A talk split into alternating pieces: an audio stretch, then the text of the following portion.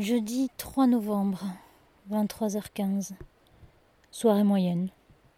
C'est la rentrée des classes, je bosse qu'une nuit.